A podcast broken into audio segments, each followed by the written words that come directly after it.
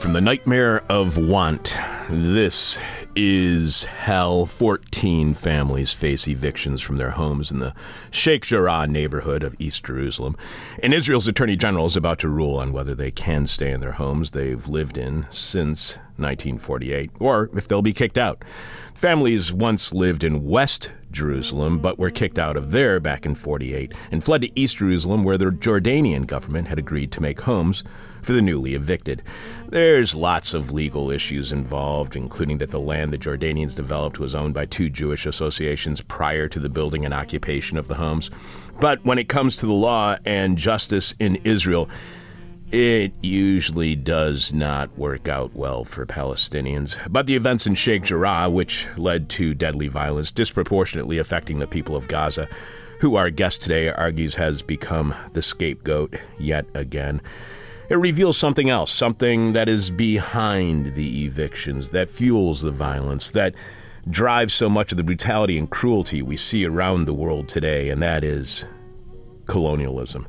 The struggle for decolonization still continues to this day, as it has ever since the end of the Second World War. And we'll talk about that struggle when it comes to the recent events in Palestine and Israel in a few, when we speak with anthropologist Sarah Ihmoud, who wrote the Jadaliyya article Sheikh Jarrah, The Question Before Us, which you can find at jadaliyya.com. Sarah is assistant professor of anthropology at the College of the Holy Cross. She is a Palestinian American Research Center fellow, a Wenner Gren Foundation Fellow and is currently conducting dissertation research on sexuality, intimacy, and settler colonialism in Palestine, Israel.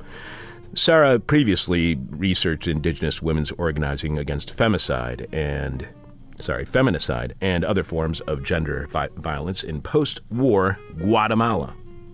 Also, on today's show, we'll have the rest of your answers to this week's question from hell. We'll share with you what's happening on our Patreon podcast tomorrow, Friday at 10 a.m. Chicago time at patreon.com slash this is hell. We'll tell you what's happening on This Is Hell next week, and of course, we'll have a moment of truth from Jeff Dorchen. Producing is Alex Jerry. Alex, how has your week gone so far? Uh, I just want to share a piece of information about COVID that you're not hearing in the mainstream media. okay. Immunity keep you healthy. Empty test testing positive factory make P love much kill vaccine microchip control you in home. Look, you know freedom, no chip in store, no protest. Why? Virus no live long time, fake mask make pneumonia. USA Bill Gates billionaire test disease, say vaccine at kids, people in world kill. No in jail. Why? You be modern slave with chip. Why? Vaccine before flu. I'm getting all my uh, information now on COVID off of that dumpster in our alley. Is that what it actually That on a, says? that was on a sticker in a dumpster in our alley. wow, your alley, your house in No, the one right near right near our studio. Wow. You're not going to hear any of this in the mainstream media, but Uh, I'm just glad that you're going to alternative dumpsters to get your information. Alex, I have a story about Mel, the kind of feral bar cat. And it's weird. You had a story today. What was the story that you had about Mel this morning? uh, there's a Jake Arrieta who's a baseball player. I had to look up a bobblehead of him decapitated in uh, the alley, and I wonder if Mel had moved on from rats to uh, images of humans. So I came over here on Sunday, and because I had to print out Monday's notes for the show, and we were very ma- happily surprised to see several fully vaccinated, inoculated friends hanging out. So we joined them in the beer garden for a couple of beers. But before we got outside, we were in the bar for a few minutes, and Mel was sitting on one of the bar stools near Pete, the owner of Carrie's Lounge, because Mel loves Pete. That's when a couple customers came in with the most beautiful fawn pit bull. Have you ever heard of a fawn pit bull? It's a color of like a baby deer. It was absolutely stunningly beautiful and sweet. The baby was uh, puppy mill uh, survivor, had had litter after litter after litter of puppies. In the bar, the dog was leashed, but nobody was holding the leash, so he wanders over to us, probably smelling Mel. Mel sees the dog, starts growling, starts getting himself into a position where he's going to be launched at the pit bull and just try to kill it. And Pete tells the owner, hey, uh, you better leash your dog. You got to hold on to your dog. The owner explains how it was a very sweet dog, was a rescue from a puppy mill, and was just very, very kind and loved all other animals, got, got along great with all other animals. That's when Pete explained, Sure, your dog is great around other animals, but my cat is not. The problem isn't your dog being a danger to my cat, it's that my cat is right now thinking about killing your dog. So if any listeners are thinking about coming out for a drink this three day weekend at Carrie's Lounge, sure, bring your dog or duck or whatever, but know that Mel can be the sweetest cat in the world and he will try to kill most living things. Yeah, don't bring rats. We've seen what happens. yes. More importantly than any of that, Alex, what is this week's question from hell for our listening audience? this week's question from hell is What secret society are you trying to join? What secret society are you trying to join? The person with our favorite answer to this week's question from hell wins your choice of whatever This Is Hell merchandise you want. The t shirt, the tote bag, the flash drive history of the 21st century here on This Is Hell, the trucker's cap, the winter hat, even though, well, if you're listening in Australia, you'll be needing one sooner, Argentina. You can leave your answer to this week's question from hell at our Facebook page. You can tweet it to us. You can email it to us. But we must have your answer to this week's question from hell by the end of this week's show when we are announcing this week's winner, following Jeff Dorchen in the moment of truth. During this week's moment, Jeff goes uber Hollywood. Alex will have more of your answers to this week's question from hell following our guest. Again, this week's question is What secret society are you trying to join? What secret society are you trying to join? We got mail, real mail, actually sent to us in the mail here at This Is Hell, 2251 West Devon Avenue, second floor, Chicago, Illinois. 60659, and it's more mail from the Detroit printers who keep sending us amazing prints. So far, they have sent us beautifully printed 4x6 inch cardboard cards with messages that have included Progress has its own problems. They quoted P Funk with Free Your Ass and Your Mind Will Follow, a series of, on Joe Biden, which reads Joe Biden is the last sexist president, and another that says that Biden is the last racist president, and yet another one that says He's the last capitalist president. The most recent card we got from them was a quote from Bayard Rustin, the uh, 20th century uh, African American civil rights leader. The quote from Rustin is I believe in social dislocation and creative trouble. They also have sent us a couple of beautiful books, one on printing in Detroit, and the other is a people's history of printing. Up until now, I've been referring to them as KP Printing because that's the return address on the envelope, and my vision isn't good enough to have realized that the bottom of each one of those cards it said Kennedy Printing. But in the package we received yesterday, they included a letter which explains exactly what Kennedy Printing is and where it is. So here's the letter we got yesterday with not just one, but what looks like a hundred four by six inch prints that all say the same thing. First, the letter. They write Greetings, citizens. We are Kennedy Prints, a conservative, anarchist, Negro owned print shop located in the McDougall Hunt neighborhood in Detroit. We are printers, we are not artists. And I apologize for referring to you as artists or on earlier episodes of uh, This Is Hell. If we were independently poor, we would send you cash, but we ain't. So here are some cards you can sell for $10 each. Yes, once they are sold out, we will send more, but different. Our friend Mimi Machete enjoys your podcast. They inform. Thanks, KP. First, Mimi Machete is an awesome name. Second, the McDougall, McDougall Hunt neighborhood is on the east side, home of the famous Heidelberg Art Installation Project. Finally, the card we are honored to have sent to us by the great people at Kennedy Printing this time has a quote from Fredric Jameson, author of the classic 1991 treatise Postmodernism or the Cultural Logic of Late Capitalism. The quote from Jameson is famous and says, It is easier to imagine the end of the world than to imagine the end of capitalism.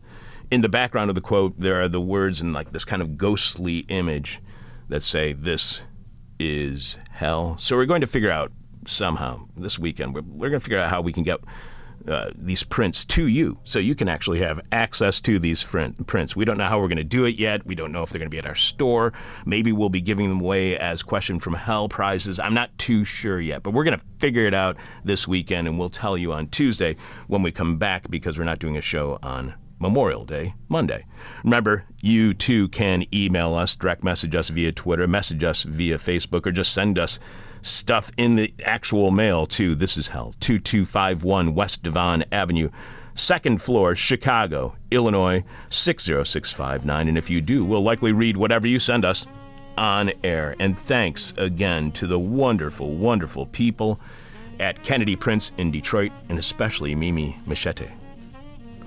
Coming up, Sheikh Jarrah, East Jerusalem, Israel, and colonialism. We'll also tell you what's happening on Patreon during our Friday Patreon podcast this week, tomorrow. And we will have Jeff Dorchen in the Moment of Truth during this week's Moment of Truth. Jeff goes Uber Hollywood. Alex will have more of your answers to this week's question from hell following our guest. Again, this week's question from hell is What secret society are you trying to join? What secret society are you trying to join? The person with our favorite answer uh, to this week's question wins whatever piece of This Is Hell merchandise you want. Your eyewitness to grief. This is how the Israeli Palestinian situation is always presented as complicated and difficult, a complex problem that seemingly has no solution. But of late, many are saying it's not so complex after all, once you consider it is one of the many problems still related to colonialism. Here to help us have a better understanding of recent events in the Sheikh Jarrah neighborhood of East Jerusalem, sociologist and anthropologist Sarah Ihmoud wrote the Jadaliyya article, Sheikh Jarrah, The Question Before Us, which you can find at jadaliyya.com. Welcome to This Is Hell, Sarah. Thank you so much for having me. I want to make sure that I point this out because I'll be mentioning this in our conversations later on. Sarah previously researched indigenous women's organizing against feminicide and other forms of gender violence in post war Guatemala. So, Sheikh Jarrah is the predominantly Palestinian neighborhood in Israel's East Jerusalem. Many of the Palestinians who live there were once residents of West Jerusalem but were expelled by the Israeli government. The neighborhood is named after Sheikh Jarrah, who was a physician for Saladin, the first sultan of Egypt and Syria and founder of the Ayyubid dynasty, which ruled across the Middle East and the Maghreb from the 12th to the 13th century. Symbolically, does Sheikh Jarrah have a special meaning for the Palestinian people? That's a good question. I mean, I think today what we're seeing basically is is that that it's you know it's being unveiled that Sheikh Jarrah is really a, a microcosm of what has been happening um, in historical Palestine for many years, right? Um, so I think you know as a foundation for considering the situation in Sheikh Jarrah or or any other Palestinian neighborhood um, in occupied East Jerusalem or across historical Palestine in this moment, you know, we need to understand fundamentally um, that the conditions uh, of Palestinians um, are really the conditions of an indigenous population that are facing an ongoing, uh, you know, context of settler colonialism. So, so what do I mean by settler colonialism? I mean that Israel is a colonial project that is predicated on a logic of native elimination, right? A project that destroys in order to replace, that, that aims to destroy native Palestinian life in order to replace it with a new settler entity, and a project that is structural and continuous, not an event, right? So I, I don't know how much um, our listeners understand about kind of Palestinian and Israeli history, but um, you know, when we refer to what Palestinians call the Nakba or the catastrophe, um, the moment in 1948 where 750,000 Palestinians, which was about 80% of the indigenous population at the time, um, were either kind of massacred or forcibly removed from their uh, their homes, their villages, their territory, right, and what became the creation of the state of Israel. Um, you know, we as Palestinians understand understand the Nakba not only as this event, this moment in time, but also as a continuous structure that shapes the conditions for Palestinian life in the colony today, right? And for Palestinian life beyond the settler colony as well. So, um, and let me know if I'm going on too long. Within this context, you know, Palestinians um, in Sheikh Jarrah, like Palestinians anywhere, are an indigenous people who are surviving and resisting this larger colonial logic of native elimination. Um, and with this framework in mind, you know, we can really uh, draw on the insights of other Indigenous scholars and activists in other contexts, right? From Turtle Island, from, from here where we are now, um, to other spaces across the globe, really, to understand the violences inflicted on Palestinians, um, their, their homes, their spaces across time and across uh, geographic divides. I know that you just delved into this a bit, but I would just want to make sure that we stress this. How do we view Palestinians differently, especially from you know perspective here in the United States? How do we view Palestinians differently when we view them as indigenous people rather than just as people who are victims of colonialism? Right, absolutely. I mean, I think you know part of what um, what is important about centering indigeneity um, is that you know when we when we talk about indigeneity, we we also need to center um, kind of the possibilities for indigenous life for indigenous life worlds.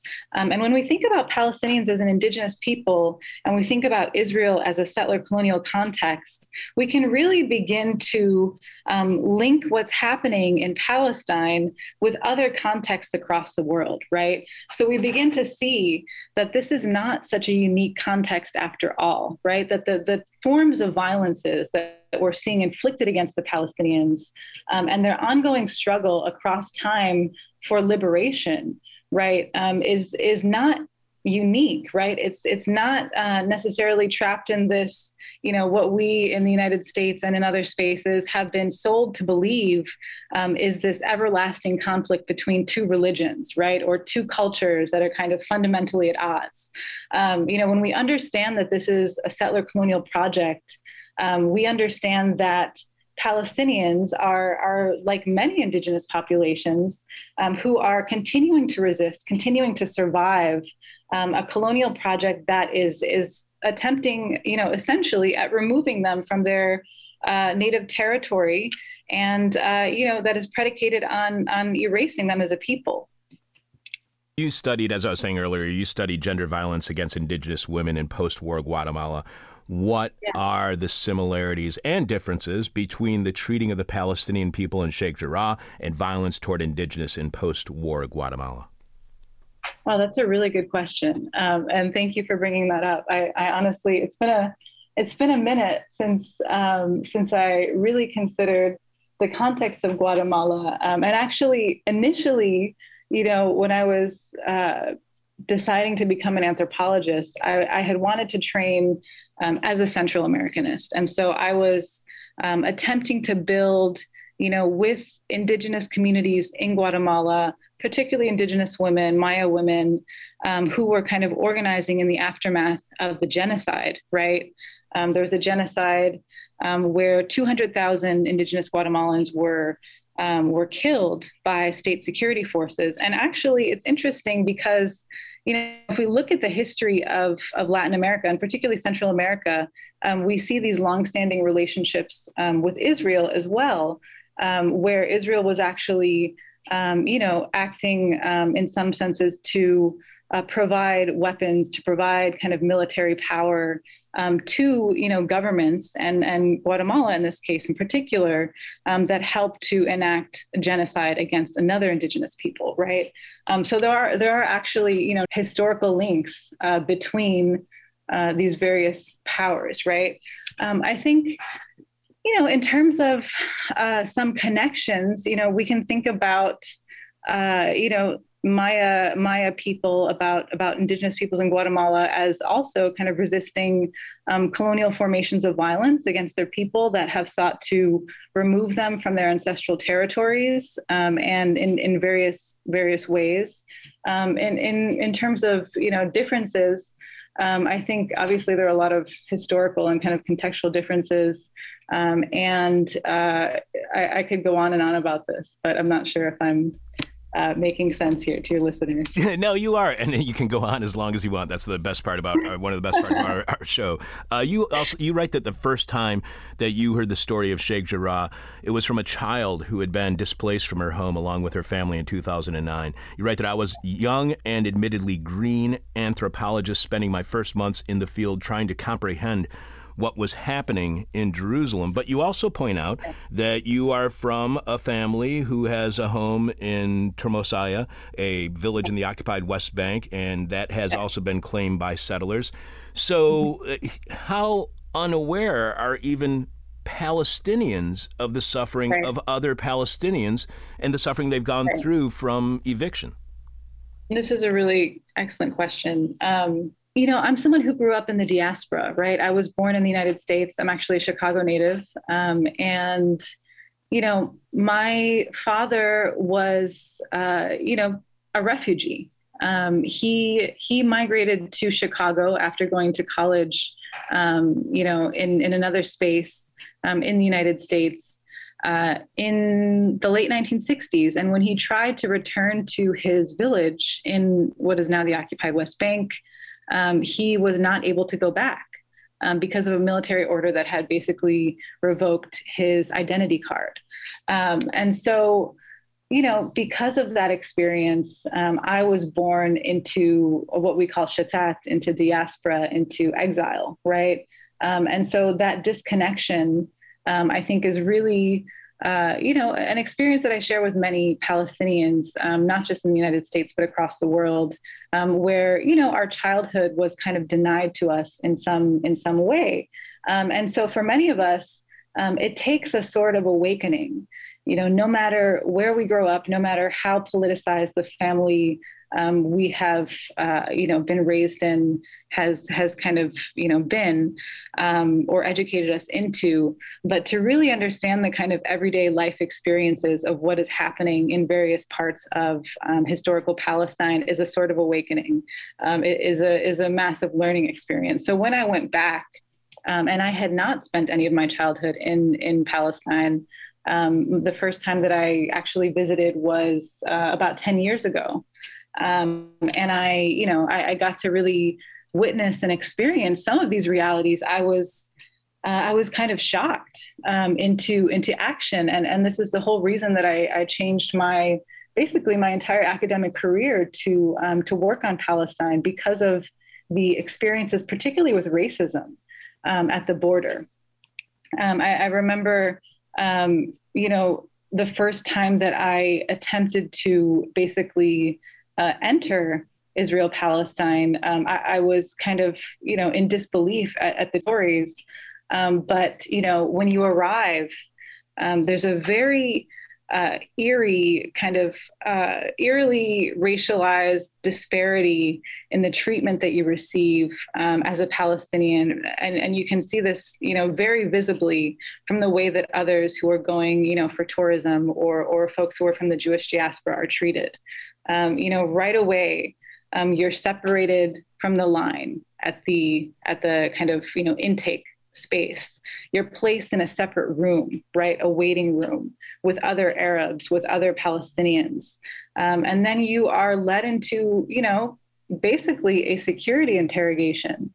Um, by folks who are asking you, um, by members of the Israeli state, obviously, border police, who are asking you the most intimate questions about your family history, um, about, you know, your your family members' names, um, and so on and so forth. And and after several hours of this grueling kind of security interview, you know, many of my friends, many of my colleagues have been denied entry. Um, you know, have been denied the right to even enter Palestine, to see their family, to be able to experience what it is to be in their ancestral homeland. Um, you know, and if you are allowed entry, you're only allowed to enter as a tourist if you don't have an identity card. Um, and so it was that, you know, very uh, visceral experience of racism at the border. Um, and the only thing that I could compare it to, really, um, coming from the United States, was was you know basically I don't know if you're familiar with the essay by James Baldwin where he talks about um, you know going to the Jim Crow South for the first time. Um, that is what I felt that I was seeing and feeling and experiencing. It was that complete dehumanization um, that I had never fully experienced in the United States before um, that really radicalized me, that really opened my eyes to what was happening in Palestine um, as a colonial situation, as a situation of apartheid. Um, and I could not look away. after that. And as you were saying, you didn't you didn't know. You did, were not aware of that visceral sensation of No. racism within the occupied territories. Uh, No, I so, so yeah. this a, a lack of awareness, but at the same time, is that maybe why there, to to any degree, do you think that may be why there is any lack of sympathy toward the Palestinian people, simply because we are not informed? Do you think that if we were Right. all of a sudden informed as to what life is actually happening in Gaza, would that really change anything? Because there are a lot of hate-filled people in the world.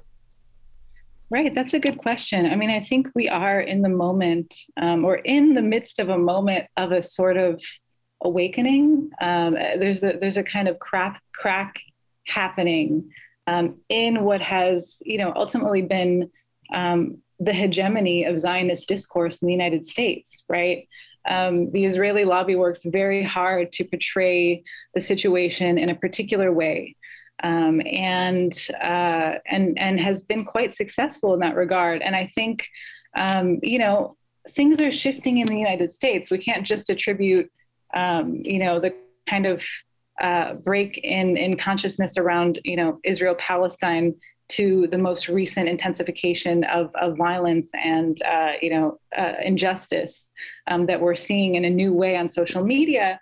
Um, but there's actually been a fundamental shift um, in the United States, right, in this moment um, um, around kind of race and racism and racial consciousness. So the shift that we're bearing witness to in the United States in this moment, um, you know, has kind of opened the path or opened the door um, for us to be able to um, better understand the situation of Palestinians in Jerusalem and elsewhere. I really think.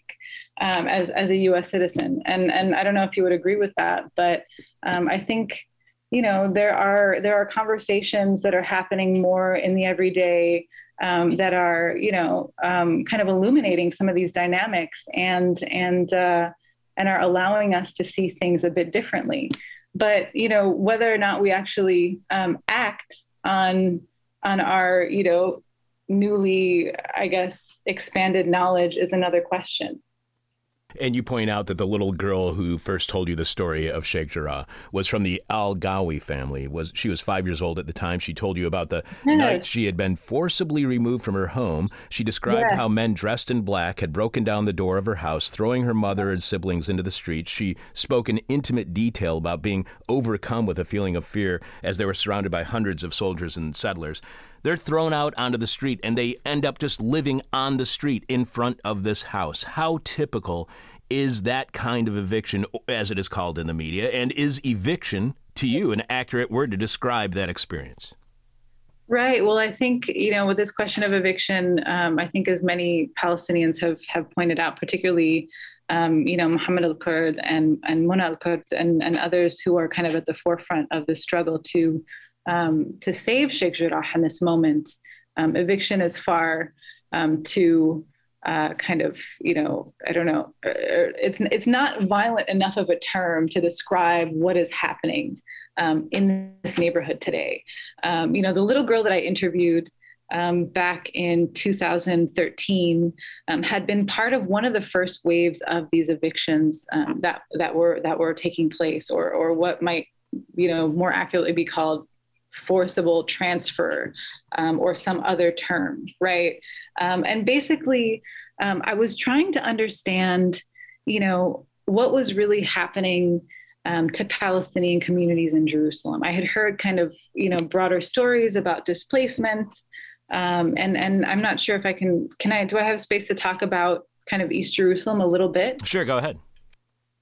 Um, so basically, you know, if you don't know much about the story of Jerusalem, um, when when Israel occupied East Jerusalem in 1967, the state extended domestic law into the newly occupied territory, and since then. Um, the state has really deliberately changed the demographic com- composition of the city um, through, you know, large-scale um, state-sponsored settlement of the Jewish Israeli civilian population, and this policy of forced transfer targeting the city's indigenous Palestinian inhabitants.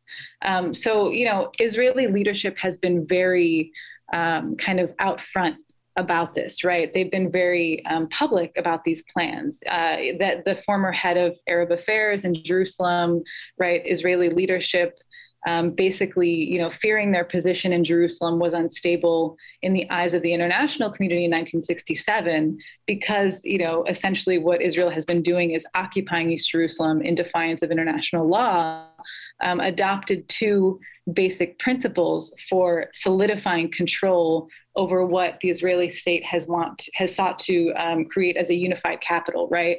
Um, so the first principle was basically to um, rapidly increase the Jewish population in East Jerusalem, and the second principle um, has really been to to hinder the growth of the Palestinian population and to force um, you know, Arab residents to make their homes elsewhere. And again, these are the words of um, the former head of Arab affairs in Jerusalem, right? To force Arabs to make their homes elsewhere.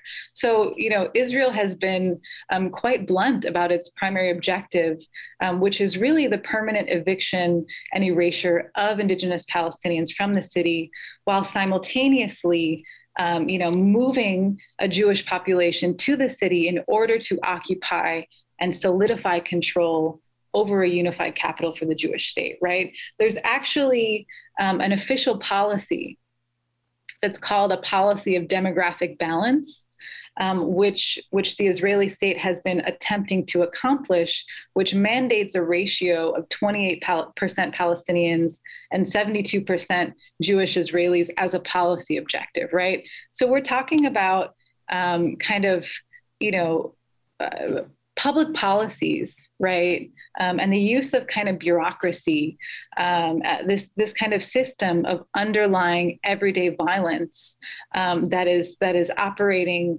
you know, through the mechanism of, of Israeli colonial bureaucracy and and and city planning, um, that is really condemning Palestinians, you know, in Sheikh Jarrah and elsewhere, right? There's so many different neighborhoods that are that are experiencing um, similar modes of violence, um, you know, that Sheikh Jarrah is experiencing in this moment.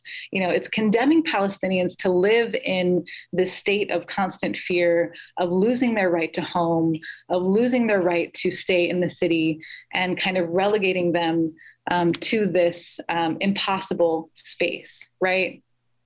Um, so, you know, basically, um, you know, there are all these other policies that work in tandem with, uh, you know, displacement of Palestinians from their homes, right? And these settler takeovers that are happening that we're seeing happen um, on an everyday basis. Um, there are, you know, residency laws, right? Um, for those who aren't familiar, uh, when Israel uh, unlawfully occupied East Jerusalem in 1967, indigenous Palestinians were not granted citizenship, right? They were granted another status called permanent residency. And permanent residency um, is a status that's usually granted to foreigners on long term stay in Israel. Um, and, and it effectively situated Palestinians as immigrants or as invaders um, in their own indigenous lands, right? So, so unlike citizenship, um, permanent residency can be revoked at any time um, by the Israeli state. It does not allow Palestinians the unconditional right to stay. Um, to be reunited with their relatives, right? It's not automatically passed on to children. So, this is why we see um, thousands of Palestinian children who have been born to Palestinian uh, families in Jerusalem, but are living without any documentation status, right? Um, and does not ent- entail the right to, um, to vote in national elections.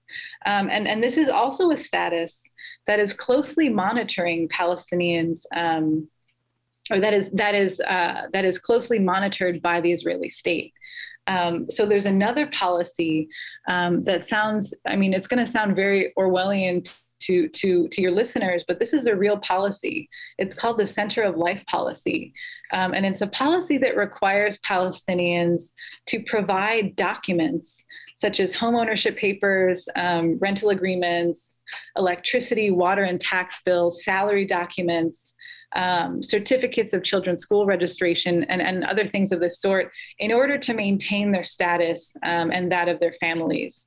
Um, right. So I, have heard, you know, in, in interviewing um, women in particular um, throughout East Jerusalem, that uh, you know, uh, basically investigators from uh, the Jerusalem municipality who are basically investigating um, their residency status will come and, for instance, visit their homes and look inside the fridge to see if there's enough food in the fridge that would prove that there's actually somebody living here long term right um, you know things like this so since 1967 um, israel has revoked um, over over 15,000 uh, residency statuses, I believe, of Palestinians, um, which basically removes them from the population registry and and denies them the the right to return to Jerusalem to live in Jerusalem under Israeli law. Right.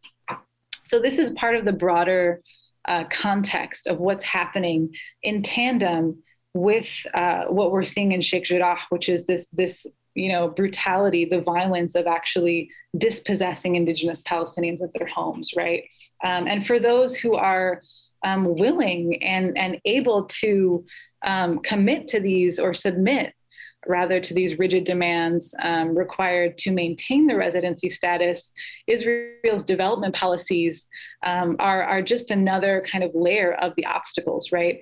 Israeli authorities have systematically imposed restrictions on Palestinian development in East Jerusalem. Um, you know, 35% of East Jerusalem land has been expropriated for Israeli settlement construction, right? Um, Palestinians are limited to building on a very small percentage of East Jerusalem land.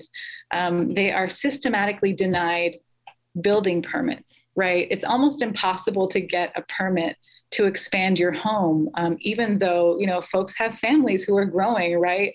Um, but but you know, and then they're forced to build um, you know, what's considered illegally under, you know, Israeli law, which frequently leads to the risk of home demolition by Israeli authorities.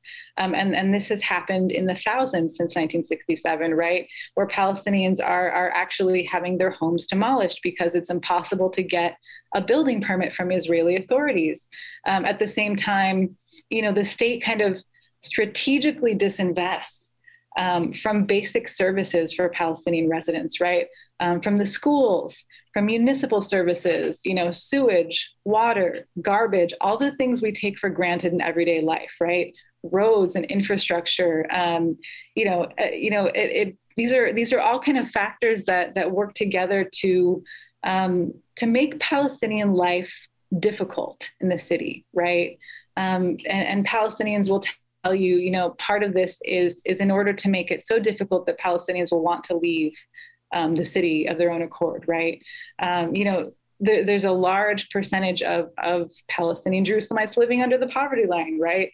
Um, and and this is a a status that has um, increased with the construction of the apartheid wall, um, which really severed um, several Jerusalem neighborhoods from other parts of the city and has really deepened um, kind of, you know, economic, social, cultural, religious um, kind of separation, right? Separation of communities. Um, so we're talking about, you know, a population that has lived um, with kind of, you know, very, very a number of challenges um, with with the divestment or disinvestment in kind of all aspects of their everyday life, right? Um, where where there is basically very little access to the things that um, that people need to survive, right? Um, and and what we, what we really see, I think, is you know is is a racialized divide of the city, right? This is colonialism. This is what apartheid looks like. Right? The ghettoization and the neglect of Palestinian neighborhoods um, across occupied East Jerusalem, right? Neighborhoods that are are suffocated by poverty, um, that are that are punctuated by illegal Israeli settlements um, and by Israeli settlers who are literally invading people's homes, as we see in Sheikh Jarrah. Right, we see the settlers moving into the Al Kurd family home and taking it over room by room, literally. Right, um, you know, uh, you know, disenfranchised zones um, that that then are are depicted as as as being plagued by plagued by lawlessness, right? Um, you know, plagued by criminality. Um, you know, these are neighborhoods that are subject to constant surveillance and militarized policing. right? I, I, don't know if y'all have been watching the news, but you know we're seeing um, this kind of outrageous use of force um, by Israeli police and military. Um, you know, we we see you know these these armed guards on horseback and on um, on foot, kind of dragging people and brutally beating people in the streets. Um, you know, just just two days ago, there was a video released um, of a young girl um, being shot in her back by Israeli police with rubber coated bullets, um, you know, as she was standing in the doorway of her own home in Sheikh Jarrah, right? Um, um, so, so you know, what we're seeing is is is an indigenous population that is being um, caged, that is being suffocated, um, that is being targeted by military force, um, and and that is being um, you know, dehumanized um, at the same time. Um, so I think you know this really provides a, a, bit more kind of context for what we're seeing. Um, so so you know these are all the layers that I feel like um, that I didn't fully understand as a Palestinian um, when I was first being exposed to the story of Sheikh Jarrah. so this little girl's story from the Al Ghawi family, when she told me um, and and she was five years old, and I have a five year old daughter now. Um, and and you know, she told me about you know being woken up in the middle of the night, um, hearing the screams of her mother and her father, trying to to rush her siblings and she um, outside into safety. You know, she talked about her home being broken down by soldiers um, with with you know scary weapons um, you know, standing in the middle of the street with glass on the ground. I mean, you know, a, a child's way of describing things, right, in a very blunt manner. Um, you know, she talked about um, being forced to um, essentially be homeless on the street. Um, and and her family had nowhere to go, right? Um, you know, she talked about eating on the street and bathing on the street and sleeping on the street in front of her home. Um, she talked about missing her swing set and missing the lemon tree um, that her mother used to pick lemons from. Um, and and and again you know asking why right? Like why is this settler family allowed to move into my home? Why are these two jewish children um, able to take over my swing set right? Why um, is their childhood basically um, more valuable than mine? Um, i think you know that really opened up a lot for me. Um, and it was it was really her story and and learning um, you know a, a, bit of her experience um, that really opened my eyes for the first time to these larger processes um, of of violent kind of displacement um, in Jerusalem. And you mentioned this kind of Jewish identity that's tied just to this one uh, nation state. And you write, as the girl drew me a picture of her home, the Palestinian child spoke of a morning when the settler uh, mother came out onto the front steps to offer her an egg for breakfast. She had woken up a few moments earlier, wrapped in a sleeping bag next to her mother, brothers, and father on the street in front of her home. When I asked her whether she took the egg, she shot me a look of such complete disbelief that I felt ashamed for even asking the question. No, she said she had not taken the egg. She had told the woman that she did not want an egg from her table. She wanted her house back. How do you think? I know this is an odd question, but how do you think that affects the people who occupy her home? What happens when you live a life where you throw people out of their home and the people with nowhere to go live on the streets in front of the house you now live in, seeing that suffering every day and recognizing it by offering food? You clearly they recognize the suffering. It's absolutely horrible and awful what has happened to this little girl and her family. But what can that kind of relationship do to the humanity of the occupier? Well, I think that's a really, really important question, Chuck. Um, I mean, I, I honestly don't know um, whether whether the occupier sees sees us as human.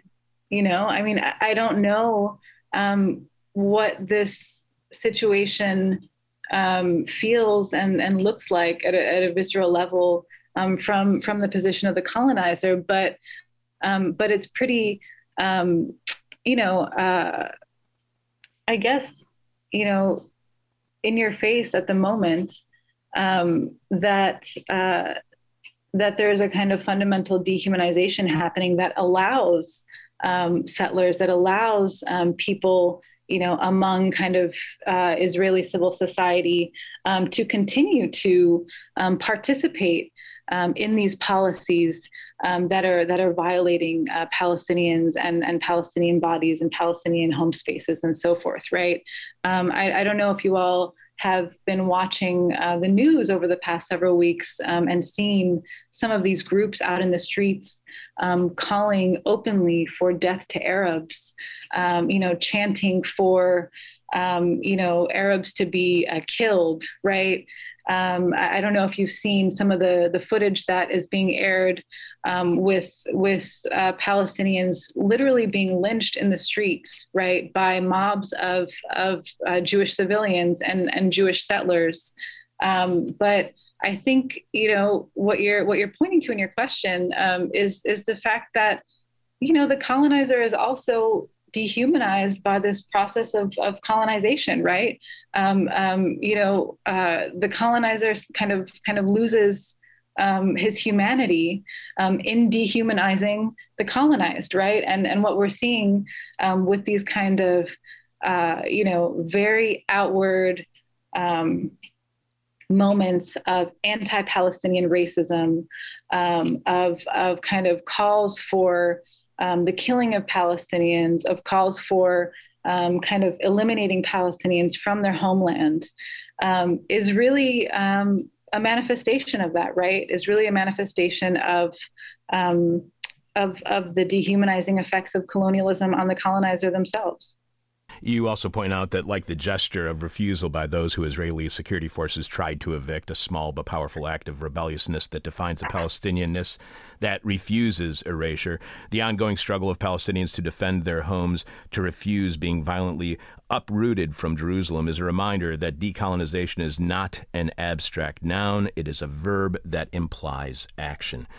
To what extent is the world still engaged in a global war lingering since the end of World War II against colonization and in support? I, I lost the end of your question there. I'm sorry. Uh, is the it, to what degree, to what extent is the world still engaged in a global war lingering since the end of World War II against colonialism and in support of decolonization? Are we still in a 75 year war against colonialism?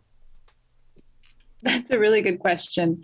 Um, I think many would argue, right, that that colonialism never fully ended, um, and that we're still um, obviously living, you know, not only with the afterlife of, of colonialism, but also the afterlife of slavery, right? Um, and and part of um, what remains is this kind of imperial category of the human, right? Um, which which we take for granted, right? This this sphere of universal humanness, um, and and again, I'm building on kind of the work of Sylvia Wynter and others. Um, but but you know, all of this, you know, the border, the space of the border, the militarized border, um, this kind of racial divide, right? Racialized colonial divide between a self and an other. Um, these are all kind of products of a particular epistemology um, that came into being um, through kind of European colonial expansion, right? Um, and um, I think, you know, part of what folks are saying is that by, uh, you know, that we need to unveil this system, right? We need to continue to unveil this system, um, you know, a system through which these epistemologies of what Fanon calls the wretched of the earth, um, you know, those who are fundamentally outside the boundaries of the human, right, are made. Um, so, so in Palestine, um, part of what I'm saying is that, you know, the question of Palestinian liberation is also fundamentally um, a question about anti colonialism. Um, it's fundamentally a question about race, right? The struggle over Jerusalem and the struggle to protect indigenous Palestinian identity of the city um, is also about kind of racial geographies, right? Um, you know, the question of Jerusalem today and, the, and, and Palestine more broadly is at its core a racial question right? The Palestinian freedom is about a wider global struggle against racism, against racial categories, and against this imperial category of the human. Um, so I think, uh, you know, Palestine, um, you know, Palestine brings into view kind of these larger questions around, um, you know, how do we alter the category of the human for our time, right? What what does a decolonial project look like in this moment? Um, and I think, you know, Palestine, you know, and what we're seeing, you know, not just in Jerusalem, but elsewhere, um, is really the ruins of, of imperialism, right? Right? It's it's the apocalypse. Um, so what do we do with the ruins, right? How do we reimagine um, the possibility for life beyond the apocalypse, beyond the ruins of a settler colonialism um, that is that is killing our people, that is killing the Palestinian people in different modes, um, day in and day out. And I think that. Oh, sorry. Please go, go ahead. No, no, I think this is what um, the youth of Palestine are doing today with this new era of Palestinian resistance, right? What they're calling the Unity and Hope Intifada. Um, what they're calling for in my reading is is not just you know an end to Israeli occupation um, or even an end to to settler colonialism. Um, it's it's a call for the end of the world as we know it, right? Um, and that's what uh, decolonization really means you were talking about the racial differences. You write about how this is a, a, situation again of white supremacy when it comes to Israel and Palestine. I have seen people argue online that this is not an example of apartheid. Apartheid, apartheid is not the accurate word to use because apartheid is a definition that includes race and that the Jewish people and the Arab people are of the same race. So why do you see them as different races? Right. Well, this is a really interesting question. I think, you know, to answer that, we have to go back, um, you know, back to the kind of foundations of, of Zionism, right, which are the foundations of the Israeli state and this larger project. Um, I think, you know, Zionism obviously was was a response um, to, you know, this real influx of, of anti-Semitism across Europe, right? Um, and and the kind of horrific violence of, of the Holocaust. Um, but, but rather than challenging the Orientalist image um, that excluded and subjugated the Jewish people in Europe, you know, Zionism internalized and reproduced them, right?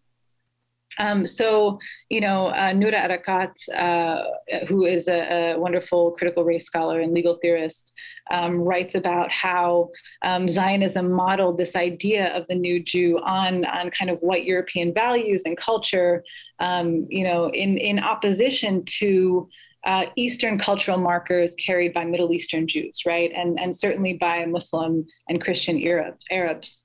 Um, so so Zionism was really a derivative of Enlightenment Europe, um, and in, in being a derivative of Enlightenment Europe, it reproduced these polarized binaries of a superior um, enlightened West and an inferior primitive East, right? It claimed that the Jewish people, as a national, um, as a national entity, belonged to the superior enlightened West, um, in spite of their geographical origins in the East, um, and sought to enlighten um, you know its primitive peoples right? So so this is a project um, that really um, reified european supremacy right? Israel's founders reified white supremacy and ascribing a newfound value onto jewish subjectivity right? Onto the jewish people um, and nationality in relation to the palestinian other. And i think this is um, really important, right? In order for there to be a creation of um, a kind of Western enlightened sense of self, there has to be the creation of a racialized other, right? Um, so through an assertion of Zionism, you know, the non-white Jewish victims of anti-Semitism could, you know, in the words of of other scholars, uh, Abu Levin and Bekan, um, they could assert a bridge from non-whiteness to whiteness, right? They could identify with European global hegemony. Um, so, in its alliance with global white supremacy, Zionism really absorbed all of the racialized logics that were foundational to Enlightenment Europe. Um, and that's why, why I really see this as um, fundamentally um, a, a racial question. One last question for you. We have been speaking with sociologist and anthropologist Sarah Ihmoud, who wrote the Jadaliyya article Sheikh Jarrah the question before us. She is an assistant professor of sociology and anthropology at the College of the Holy Cross. One last question for you, Sarah, and what we do, our final question for everybody. I promise we do this with everybody. Our final question is the question from hell, the question we hate to ask, you might hate to answer, or our audience will hate your response. It's going to fall into one of those categories. So last week, the Associated Press they fired Emily Wilder after caving to pressure from Stanford University Republicans who were upset about her pro-Palestinian activism while she attended Stanford years ago. The far right is going through everyone's social media posts, trying to find anything they can claim is anti-Semitism and canceling anyone who ever spoke up against the policies of the Israeli government. How afraid should I or anyone be? How afraid should you be of being canceled because of your opposition to Israeli government policies that lead to the deaths of Palestinians? This is a super important question. Um, I have already been canceled, so um, I think you know for for all of us who are Palestinian, um, you know, we we live with that as a as a possibility that is always there, right? Um, when I was a postdoc um, at Boston University, um, I had a smear campaign waged against me for my, um, you know, scholarship in defense of Palestinian rights, and in particular um, against the kind of militarized uh, violence um, directed at Palestinian women and children. and, you know, I think Emily Wilder um, and others who are beginning to speak out against, uh, you know, the violations of Palestinians um, in Jerusalem and elsewhere across historical Palestine, who are beginning to speak out, um, you know, for Palestinian freedom. Um, you know, they are just beginning to experience what we Palestinians have been experiencing for a very long time. Um, I think this is a moment um, where you know we have to speak up. I think uh, you know, the Israeli lobby certainly um, will be following um, all of us and and kind of you know creating their own um, last ditch efforts to kind of defend apartheid, to defend um, settler colonialism, to defend um, the policies um, of the Israeli state. but I think you know the you know what is the horizon of our of our politics, right? What are we willing to risk? I think you know what we're saying as Palestinians right now, um, what what young people on the ground are saying, um, what young people in Sheikh Jarrah who are defending their homes, um, what what people coming from across historical Palestine and defying the borders um, that the Israeli state has imposed on our people for decades, right? What young people are saying when they're calling for a unity and hope intifada, um, when they're calling for um, one Palestine, for one united people, for one liberation struggle, um, is really that there is no neutral position for any of us here, right? Either you are with justice and liberation of the Palestinian people, um, or you are siding with the oppressor. And that is a question that everyone needs to ask themselves in this moment. Am I going to side with the liberation of the Palestinian people, or am I going to side with the oppressor? And what am I willing to risk? And one thing that we did not touch on, and this I just want to tell everybody, you got to go check out Sarah's writing. Again, Sheikh Jarrah, the question before us, which you can find at jadaliyya.com. In uh, that, uh, Sarah, Sarah, talks about uh, rethinking borders and the conceptualizing of borders and what borders mean and how they always lead to exploitation and violence. It's really a fascinating read, Sarah. I cannot thank you enough for being on our show this week. Thank you so much for having me. It's been a pleasure. I appreciate um, all of your time and thought and energy um, for creating this for this. I promise you will not be canceled from our show. Thank you. All right, take care, Sarah.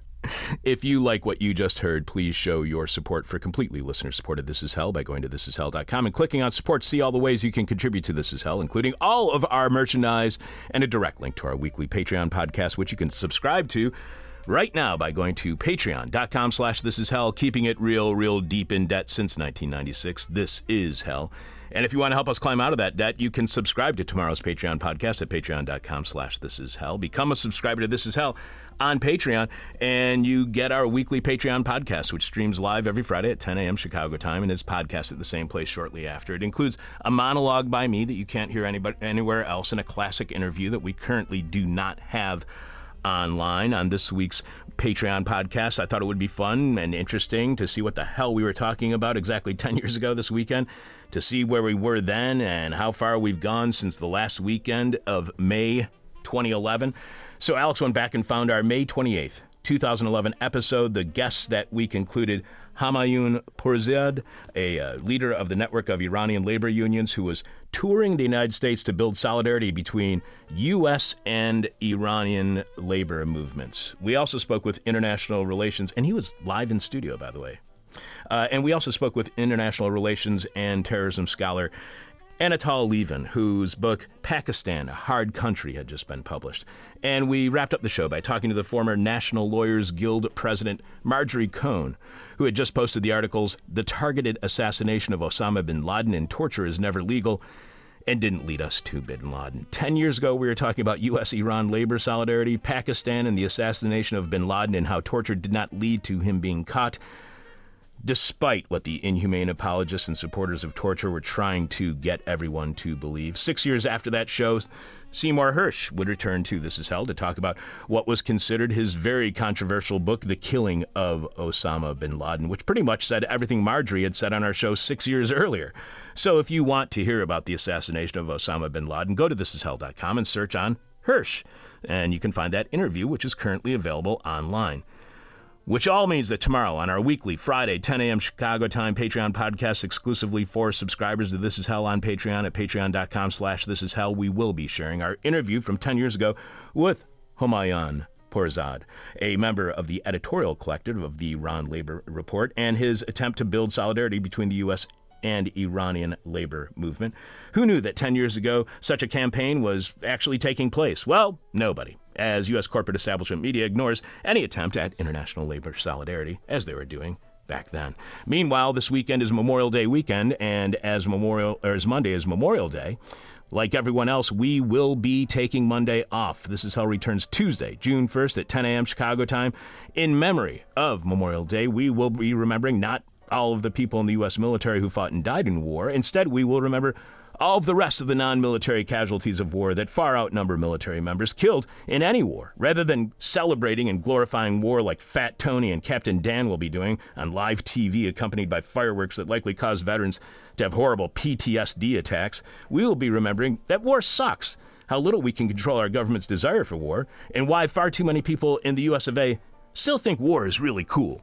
So, tomorrow on our Patreon podcast, at patreon.com slash this is hell. It will be a sharing of an attempt of e- U.S.-Iran labor solidarity and a look at one of several days in the U.S. when we celebrate the death and destruction of war. But you can only hear all of that by subscribing to This Is Hell on Patreon at patreon.com slash This Is Hell. In a few minutes, Jeff Dorchen will be delivering a moment of truth during this week's moment. Uh, Jeff goes Uber Hollywood Alex, please remind us what is this week's question from hell, and do you have any more responses from our listening audience? Uh, what secret society are you trying to join? George W. says the apparently secret society of people who are doing okay. Joe B says whichever one Chuck is in. it's not really working out for him, I don't think, uh, Joe. There. Uh, Joel G says the secret society of vegans. I have the T-shirt, just can't find where they meet. I keep trying all the vegan restaurants. What secret society are you trying to join? Austin RM says breeders. Kelly H says professional musician. And then via DM, Twitter, etc., etc., etc. Adam B says the Babysitters Club. Hypocrite Reader says desperately trying to become Eat Farts 70. and finally, Two Thrones says the illustrious yet elusive Soros fund, Soros funded cultural Marxists. What did Adam B say again? Adam B said the Babysitters oh, Club. yeah, Babysitters Club. That's a good one. I like that one. I gotta write that down. And by the way, trying to become Eat Fart 70 is going to be a very difficult thing to do. You can still leave your message or your answer to this week's question mail at our Facebook page, email it to us, tweet it to us, but you have to have your answer in now because we're about to announce this week's winner following Jeff Dorchen in the moment of truth. Keep in mind, a lot of the questions I asked this week, scratch that, all of the questions I asked this week were written while I was high. This is hell, and I know you have. Hefe on the line.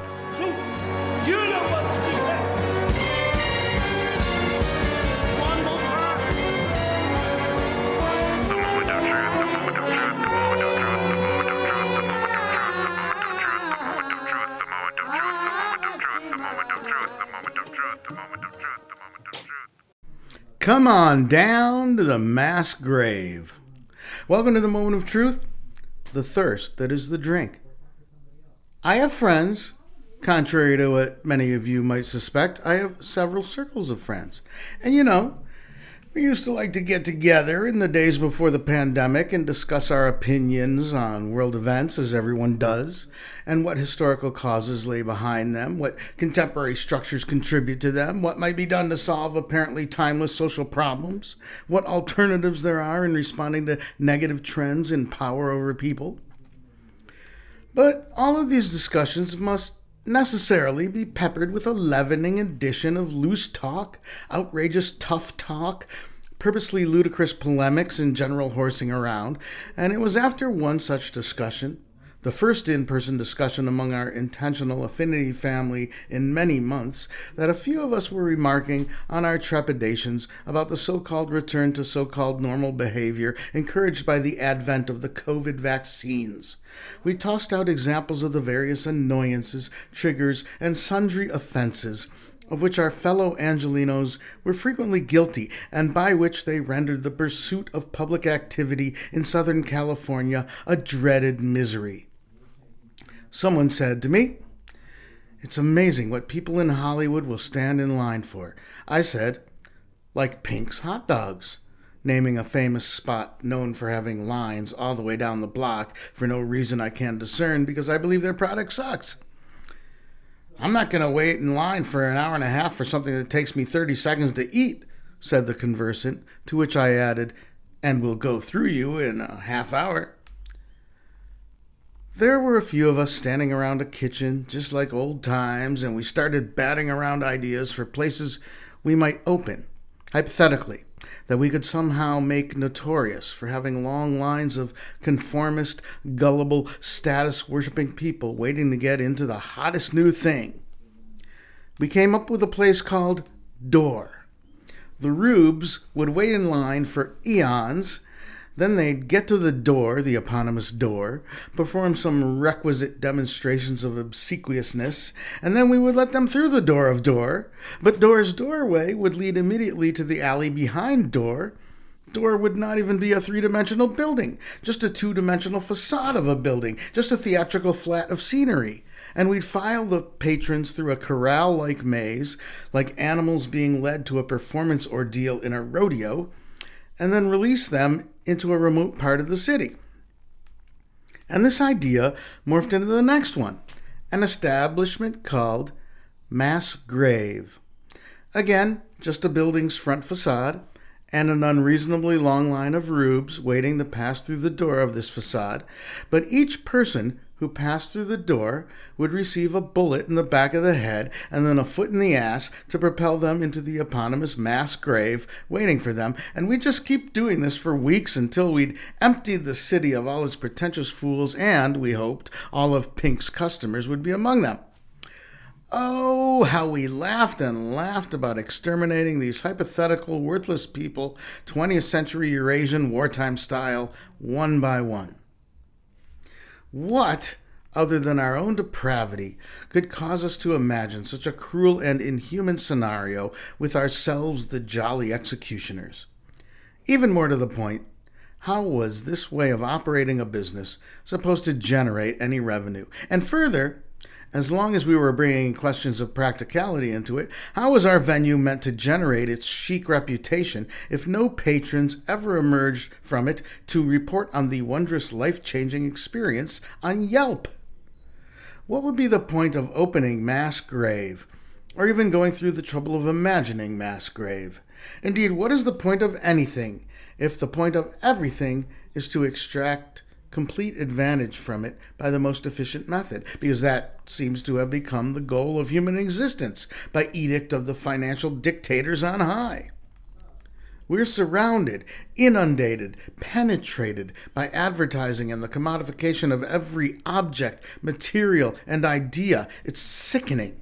Literally, it has turned us into sick people with valuation fever, seeing price tags on everything. People want to know the shortest, speediest route from A to B, the best use of your time. The problems arising from this state of affairs are desperate ones. The inability to access care for your teeth and gums, for your eyes, to access education. What certificate will afford you the greatest earning potential? How do you get out from under debt? Debt is a force that crushes you. We hate ourselves for being gullible customers. We hate our society for being one preyed upon by economic predators ever ready to take advantage of our briefest moment of inattention. Raptors waiting for rodents to scurry from their holes in search of food. So naturally, we despise the even more gullible, especially the shallow and gullible, those seduced by the empty promise of a glamorous void, a hollowness covered in a glistening shell. We feel judged by them as unworthy to trespass upon whatever undeservedly exalted establishment they've decided to attempt to qualify to patronize with their custom. And they, in turn, wield their economic and status superiority against us without even being aware they're doing so. We despise their worship of the talismans of higher consumer status. We despise their belief that higher consumer status exists at all. We despise their reification of it. It just makes our position in the consumer prison hierarchy that much worse. In turn, many of us know that our aforementioned positions in the social hierarchy, however lowly, are still offensively higher than those of a great mass of more impoverished individuals who may be imagining their own versions of mass grave, visualizing us tumbling limp into the pit. Naturally, we get a chortle from the thought of pulling a grotesque prank that could land Lady Gaga, Tim Allen, Marina Abramović, Milan Kundera, Quentin Tarantino, or even our beloved manic pixie Björk, or even the lesser lights from the echelon immediately below them in a pit of corpses reminiscent of the type of tawdry ethnic cleansing from which they seem so removed and protected. There is no question that to carry out such an endeavor, and make such a bleakly slapstick prank manifest in the actual brick and mortar world would be ethically and morally questionable, to say the least. And a kind hearted human being could be forgiven the belief that even entertaining such a plan in the imaginary realm, and further deriving hilarity from it, crosses certain lines. Also, what if some comradely worker won an evening at such a place through a raffle, as happened in the hilarious Schadenfreude inducing event Fire Festival. This is a possible downside to the plan. There's a remote chance that an otherwise innocent person, freakishly securing privilege by other than the method of having an outrageous amount of disposable spending power, could be caught up in our knee slapping practical joke. In that case, the person's final thought, no doubt, as they felt the bullet begin to fragment the back of their skull and penetrate their spongy mass of signaling cells would be of course of course this is how it ends what was i thinking this has been the moment of truth good day So we may be seeing you in July. Are you going to uh, Michigan's Pinky Finger for the summer? Uh, I am, yeah, but not for the summer. Uh, I I intend to hang about in Chicago as long as Chicago will tolerate me Uh-huh.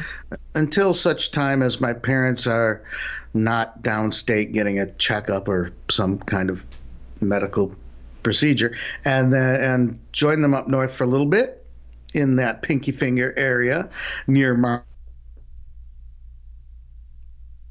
And Torch Lake, um, and. Uh, well, looking forward to seeing you. And uh, that part of Michigan is pretty safe right now. So unlike the place where I will be going right around about a month after that, which will still be in a situation where everybody needs to be fully masked because nobody up there gets any vaccinations whatsoever. It really heard is the that. worst county.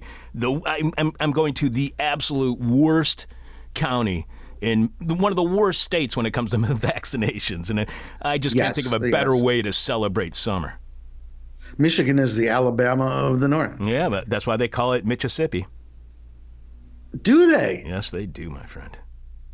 Well, I um, I haven't checked the stats in the in Antrim County or whatever county I'm going to. I should really figure it out. Probably. but uh, I know Michigan. I mean, I I can't even bear to be in touch with people from my high school. A lot of them because they're like they're they're literal conspiracy Yeah. Q crazy people. yeah, that's what a lot of Michigan is. All right, Jeffy. Stunning. Yeah. Until next time, What? stay beautiful. Okay. Live from land stolen from the Potawatomi people, this is Hell. Alex, do we have any more responses to this week's question from Hell? Uh, yeah. Uh, first of all, producer Alex stands with the people of Mississippi, Alabama, and Michigan. Fight the real power, capitalism. They're fighting for that power. What secret society? I'm not blaming the working class for anything. What bl- secret society are you trying to join? What secret society are you trying to join? Jay Dorchen says Bananarama. Sal M says bowl and scones. That's actually That's uh, who's that? Uh, that was Sal Manella. Okay. I see. Okay, bull and scone. Red Red says the Holy Order of the Unreformed Ska Musicians. Old pal Eat Farts 69 says the Guild of Bionic Shoulder Reconstructionists. what secret society are you trying to join? Joseph W says President Biden's incognito student loan forgiveness committee. Uh, Drug Me to Hell says Skull and Bones all day. Go Wah Why says Teutonic Knights. And then finally, M50 says, Hi M50, he says, full dental coverage. This might not make a lot of sense to people living overseas, but in America, uh, your eyes and your teeth and your ears actually are not covered uh, by health insurance because those aren't really parts of your body. Yeah, exactly. And if you are on, uh, all those people wanted uh, Medicaid, Medicare for all, whatever the hell they were calling it. A piece of stupid. You know, if, they, if you want your teeth pulled, yeah, that's great. Give give everybody Medicare for all. If you don't want your teeth filled and just have them pulled, that's a great plan. Just do that program. So let's see, uh, which ones? That, what are the answers that I like the most? I really did like uh, Adam B saying uh, Babysitters Club. I like that. Uh, eat fa- or uh, hypocrite reader saying that he become Eat Fart seventy. That was good. Uh, Salmonella saying bowl and scones. I like that. But who's kidding who? The winner is clearly Mike, who was the first to answer. And his answer was the secret society he wants to join is the Build a Burger group. I'm sorry.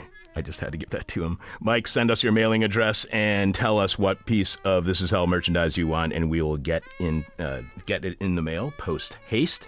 The answer to this week's question from Hell, my answer to this week's question from Hell, that is, what uh, secret society are you trying to join? My answer is which am I trying to join? Because I'm already in the secret society formerly known as the Boy Scouts of America, but I am not supposed to say anything about that, so I won't. The apparently secret society I'm trying to join is Antifa. And man, are those guys secretive? There's no meetings, no leaders, no spokespeople in the news. Do you know how many small towns I drove to last summer because white supremacists were telling me they were going to be attacked by an Antifa army? And I got there and nothing. Very disappointing. I can only assume that Antifa is incredibly secretive, which makes them far more interesting, and now I want to join. And to be honest, this secret Boy Scout society I'm in really, really creeps me out. Thanks to everyone for sending in your answer to this week's question from hell. Alex, do we have anyone scheduled yet for next week's shows?